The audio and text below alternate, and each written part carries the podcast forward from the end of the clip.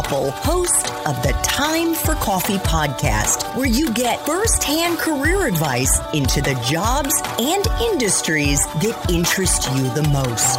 And before we start today's show, I have a quick favor to ask you. If you haven't already, I'd be incredibly grateful if you give us a rating and a review on iTunes. And if you're like me, you need to do it now because you'll forget later and because it's the best way to help others who may be in search of career advice to find this free resource. So press pause if you haven't done it and do it right now.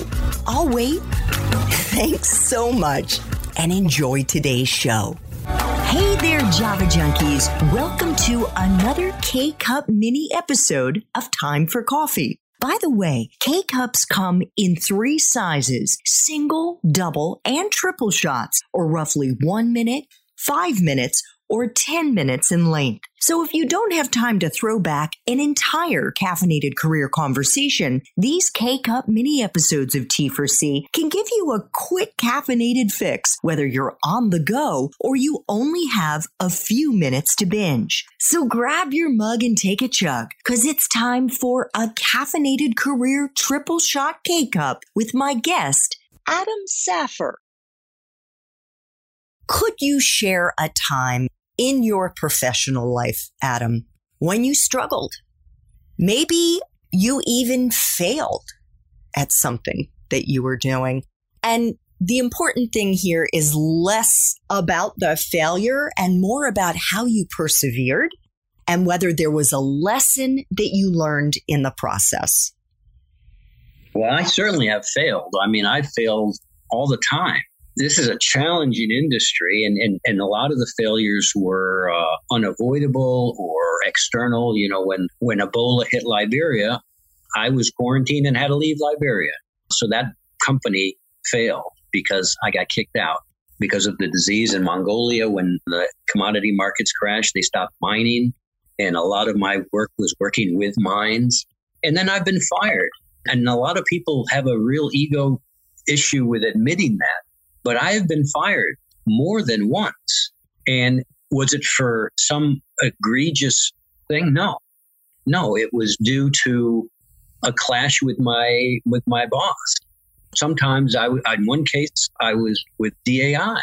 I was there 10 years. I was on the board and I was let go for no reason really, except that the president and CEO was retiring soon, a very close friend at the time. And myself and one other person were the likely candidates to take over the company. And the other person who they selected, who has done a great job, was seriously competing with me, had a different approach, and, and basically manufactured a situation that got me to be terminated by this the current friend president and CEO. Amazingly, it was never, I just couldn't believe it because I was so much part of that company.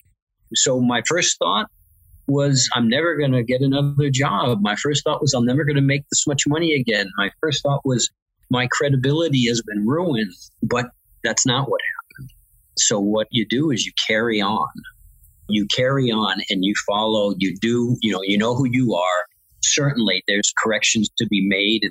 I was not very sophisticated politically, internal, hence my preference for working in the field and not at the home office because there always uh, is politics and I prefer to be just focused on the job. So for most of my life, my bosses, for all of my life, I've never had my boss at the same times, which is good for me. So there's a level of autonomy, yet I still always had a boss and other than when I was running my own business like now and in other times. But the key is not losing faith in what you're doing. You might be learning about the environment in a particular company that you no longer want to be part of, or an environment in a particular industry or country.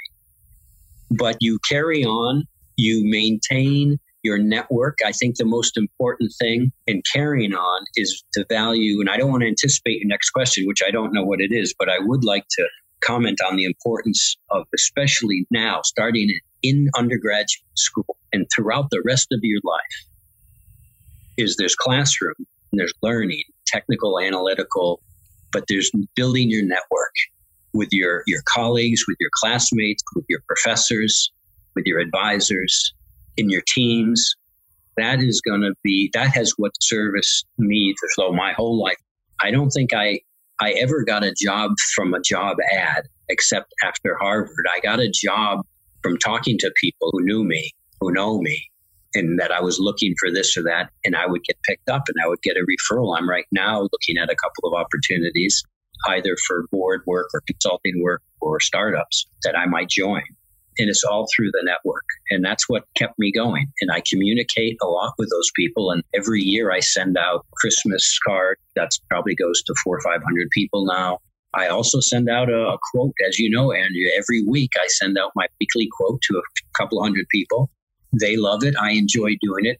It keeps me in contact with these great people from all over the world that I, I don't really have time to call every week. Um, so networking got me through with perseverance and uh, faith, trusting the process, faith that I know there's need. I know there's certain problems I can definitely contribute to and add value in solving and not get discouraged. Oh, such incredible advice. Thank you so much for sharing that. Final question, Adam. If you could go back to school, back to Cornell, mm-hmm. and do it all over again, but based on the wisdom you have now, what advice would you give yourself? Another sensational question because people justify their actions and don't like to admit that maybe that was a bad decision or maybe that was the wrong thing to do. I try, I'm trying to be objective with you here, Andrea. And while I'm not an engineer anymore, although I have a degree, I'm obsolete. I probably would still do that again because it gave me a great basis for solving problems. And I was pretty good at it. So, you know, it interested me more than studying comparative religion or, or a liberal arts degree.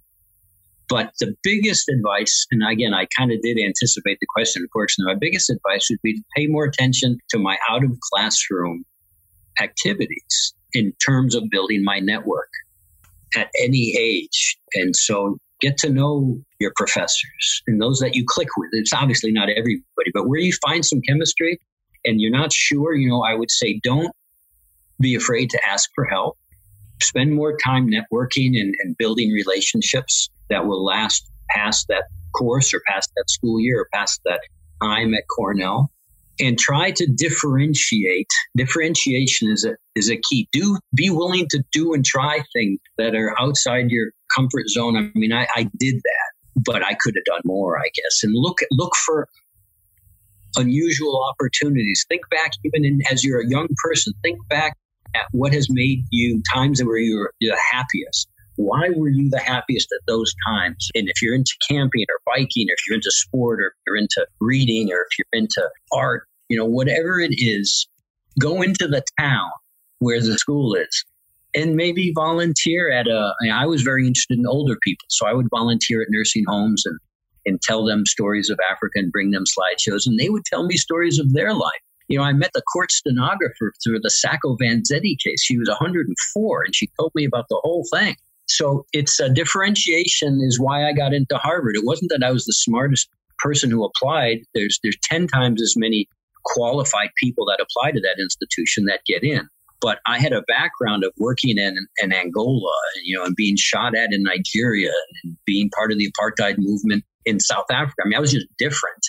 And that's what helped. And I think not only did it help differentiate me, but it was enjoyable. It, it made me who I am today. So I would advise students to build your network, ask for help, think about your peripheral vision. You know, not just straight ahead. Think about what's going on around you or around the world and what, what excites you. What would you really want to contribute to or be part of? Because it takes proactiveness to find it, but there are opportunities out there for everybody, which would be the cross section of your interests and your skills. And I'm only just doing that the past 10, 20 years. But for the first part of my career, it was all skills. It's all skills. I got to get the ladder. But don't forget about your interests, and you'll probably meander into the right into the right ballpark eventually. Thanks for tuning in to this K Cup mini episode of Time for Coffee. If you want to listen to our entire caffeinated career conversation, please check out the show notes for this episode. Thanks so much for listening to this latest episode of T4C.